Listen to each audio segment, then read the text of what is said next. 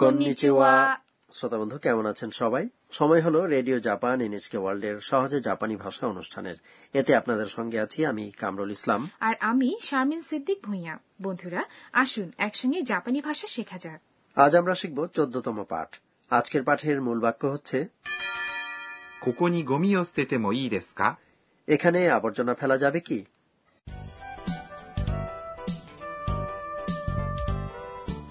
আমাদের এই আসরের প্রধান চরিত্র হচ্ছে থাইল্যান্ড থেকে আসা শিক্ষার্থী আন্না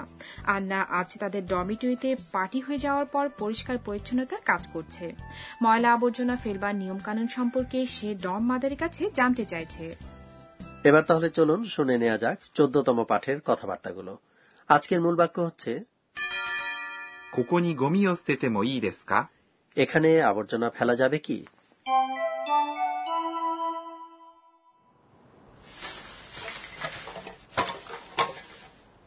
お母さん、ここにゴミを捨ててもいいですかそうね。缶は別の袋に入れてください。資源ですから。はい、わかりました。 এবার এসব কথাবার্তা ব্যাখ্যা করা যাক আন্না ডম মাদারকে জিজ্ঞেস করলো お母さん、ここにゴミを捨ててもいいですか ম্যাডাম এখানে আবর্জনা ফেলা যাবে কি お母さん、 কথাটির মূল অর্থ হল মা ডরমিটরিতে যেসব বিদেশি শিক্ষার্থী রয়েছে তাদের জন্য ডর্ম মাদার বা তত্ত্বাবধায়ক প্রকৃতপক্ষে একজন জাপানি মায়ের ভূমিকা পালন করেন তাই আন্না তাকে ওকা আসান বা মা ডাকে যদিও বাংলায় এক্ষেত্রে মা কথাটি অপ্রচলিত আবার বাবা কথাটির জাপানি হচ্ছে お父さん、 বুঝতে পারলাম ここ、 মানে এখানে に、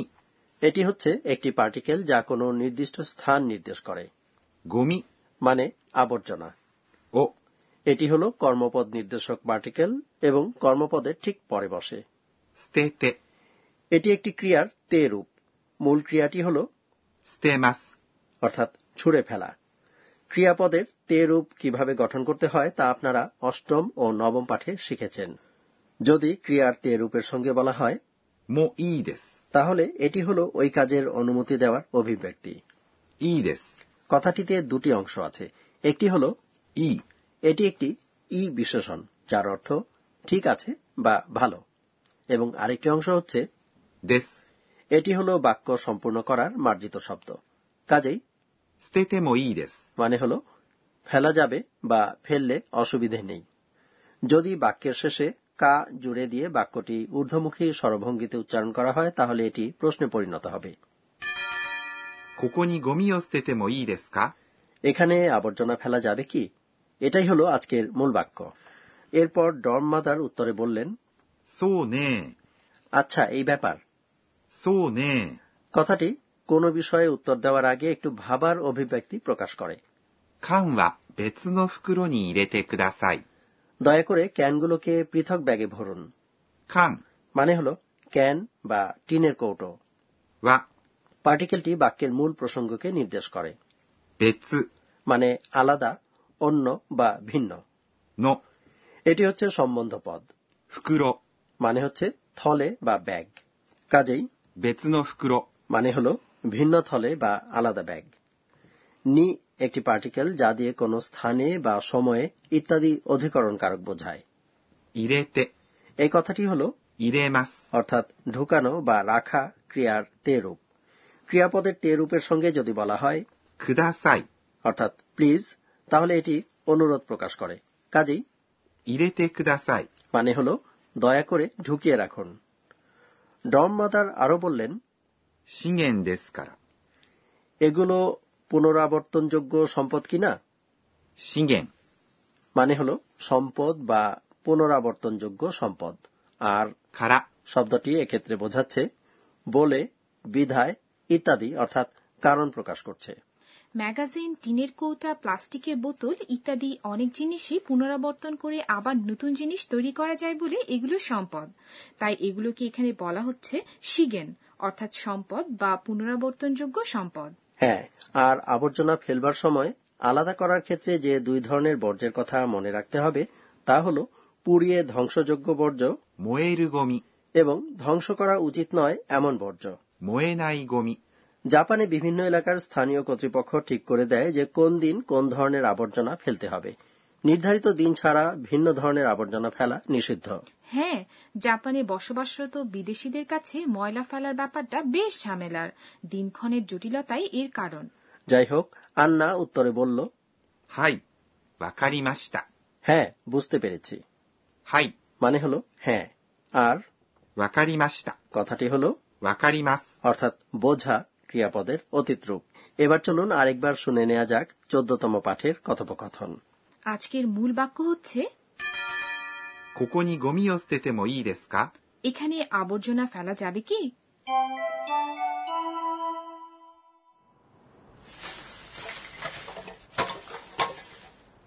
お母さん、ここにゴミを捨ててもいいですかそうね。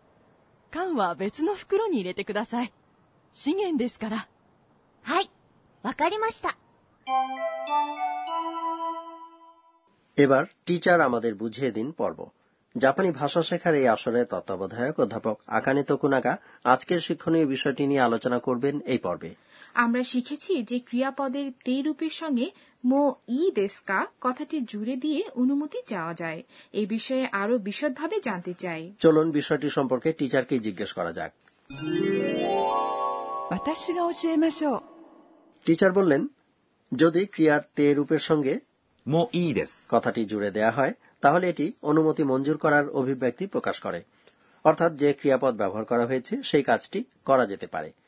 উদাহরণস্বরূপ যদি আপনি কাউকে কোনো কিছু খাওয়ার অনুমতি দিয়ে বলতে চান খেতে পারেন বা খাওয়া যাবে তাহলে প্রথমে 食べます。 অর্থাৎ খাওয়া ক্রিয়াটির তে রূপ গঠন করুন 食べて。 এবং এরপর বলুন もういいです。 কাজেই পুরো কথাটি হবে 食べてもいいです。 কিন্তু যখন আপনি নিজেই কারো কাছ থেকে অনুমতি চাইবেন তখন এরকম বাক্যাংশের পরে শুধু কা জুড়ে দিন তাহলেই হবে উদাহরণস্বরূপ ধরুন বন্ধুর বাড়িতে আপনার খিদে পেয়েছে দেখতে পাচ্ছেন টেবিলে কিছু বিস্কিট রাখা আছে না বলে তো আর খাওয়া যায় না তাই আগে অনুমতি নিতে হবে সেক্ষেত্রে তাবেতেমো ইদেস কথাটির সঙ্গে কা জুড়ে দিয়ে বলুন 食べてもいいですか আমি কি এখান থেকে বিস্কিট খেতে পারি আপনার বন্ধুটি যদি খাওয়ার অনুমতি দেন তাহলে তিনি বলবেন どうぞ。 অর্থাৎ প্লিজ বা যা আপনি করতে চাইছেন তা করুন এই ছিল টিচার আমাদের বুঝিয়ে দিন পর্ব এবার ধন্যাত্মক শব্দ নিয়ে পর্ব এই পর্বে জাপানি ভাষার ধন্যাত্মক শব্দ অর্থাৎ এমন শব্দ যা নির্দিষ্ট কোনো ডাক কণ্ঠস্বর অথবা আচরণ প্রকাশ করে সেগুলো তুলে ধরা হয় শব্দ শুনে মনে হয় যেন লোকজন আগুন জ্বালিয়ে তাপ পোহাচ্ছে জাপানি ভাষায় কোনো কিছু পূর্বার শব্দ প্রকাশ করা হয় এভাবে パチパチ。 পাঁচ পাঁচ আচ্ছা আমরা তো হাততালি দেওয়া শব্দকেও বলি পাঁচি পাঁচি তাই না হ্যাঁ এবার আগুনের শিখা জ্বলার ভঙ্গি বোঝানোর একটি শব্দ メラメラ。 মেরা মেরা এই কথাটি দিয়ে জ্বলন্ত অগ্নিশিখার কোন ভঙ্গিটি বোঝানো হয় যখন আগুনের শিখা লাফিয়ে লাফিয়ে উপরের দিকে উঠতে থাকে メラメラ。 কথাটি দিয়ে মানুষের কিছু বৈশিষ্ট্যকেও বোঝানো যায় একটি হলো অত্যন্ত ঈর্ষাকাতর হয়ে জ্বলতে থাকা অবস্থা আর অপরটি হলো লড়াকু মনোভাব তার মানে ঈর্ষায় জ্বলে পুড়ে একেবারে মেরা মেরা হওয়া ভয়ঙ্কর ব্যাপার তাই না ধন্যাত্মক শব্দ পর্বে আজ শেখা হলো パチパチ。 এবং メラメラ。 ভাষা শেখার আসর শেষ করার আগে সময় হলো আন্নার স্বগতোক্তি শোনার আজকের ঘটনাগুলোর দিকে ফিরে তাকিয়ে আন্না নিজে নিজে বলছে えーっと、今日は、 আবর্জনা পৃথক পৃথকভাবে ফেলবার বিস্তারিত নিয়মকানুন রয়েছে টিনের কৌটা এবং প্লাস্টিকের বোতল নির্দিষ্ট উপায়ে ফেলবার আগে সেগুলো ধুয়ে নিতে হবে আমি যথাসম্ভব ঠিকমতো এই কাজগুলো করার চেষ্টা করব যেন ডম মাদার আমার প্রশংসা করেন তো বন্ধুরা কেমন লাগলো আজকের পাঠ আশা করি ভালো লেগেছে এই পাঠের মূল বাক্য ছিল ここにゴミを捨ててもいいですか এখানে আবর্জনা ফেলা যাবে কি